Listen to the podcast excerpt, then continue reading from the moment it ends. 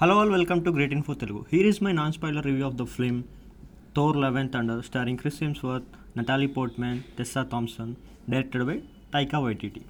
Cinema చూసాక నా experience చెప్పాలంటే ఓకే ఓకే అనిపించింది భయ్. అంత అయితే ఏమనిపించలేదు నాకు, ఓకే ఓకే అనిపించింది. సో అలా ఎందుకు అనిపించిందో ఇన్‌డెప్త్ రివ్యూలో తెలుసుకుందాం.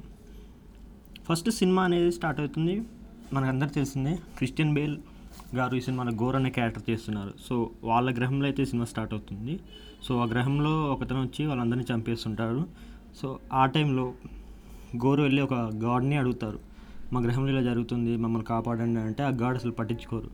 సో ఆ టైంలోనే తనకి ఒక స్వాడ్ అనేది దొరికి దాంతో ఆ గాడ్ని చంపేయడం జరుగుతుంది.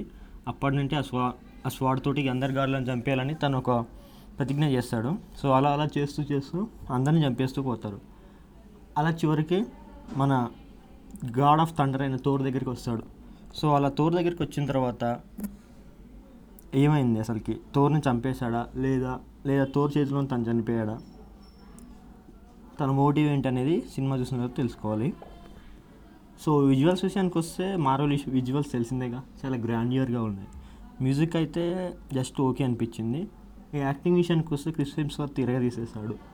నటాలీ పోర్ట్మెన్ని మళ్ళీ జేన్ ఫోస్టర్ క్యారెక్టర్ చూడడం చాలా బాగా అనిపించింది. అండ్ టెస్సా థామ్సన్ కూడా పర్లేదు, బాగానే చేసింది. అండ్ మీ అందరి మనందరూ తెలిసిందేగా కార్గ్ అనే క్యారెక్టర్లో టైకా వైటిటి కూడా యాక్ట్ చేశాడు.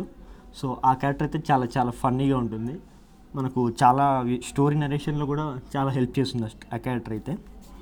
కానీ ఆ క్యారెక్టర్ని మధ్యలోనే ఫినిష్ చేస్తారు, అంటే లాస్ట్ వరకు ఉంటుంది బట్ మధ్యలోనే ఒక జరుగుతుంది అనమాట, సినిమా చూస్తే తెలుస్తుంది.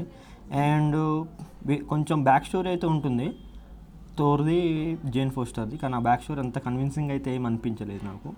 మార్వెల్ కొంచెం స్టోరీస్ మీద కాన్సన్ట్రేట్ చేయాలేమో అన్న ఫీలింగ్ కలిగింది.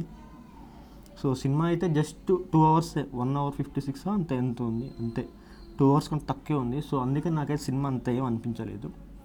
సో మీరైతే ఒకసారి వెళ్ళి చూడొచ్చు, పర్లేదు, అంత వరస్ట్ అయితే ఏం లేదు.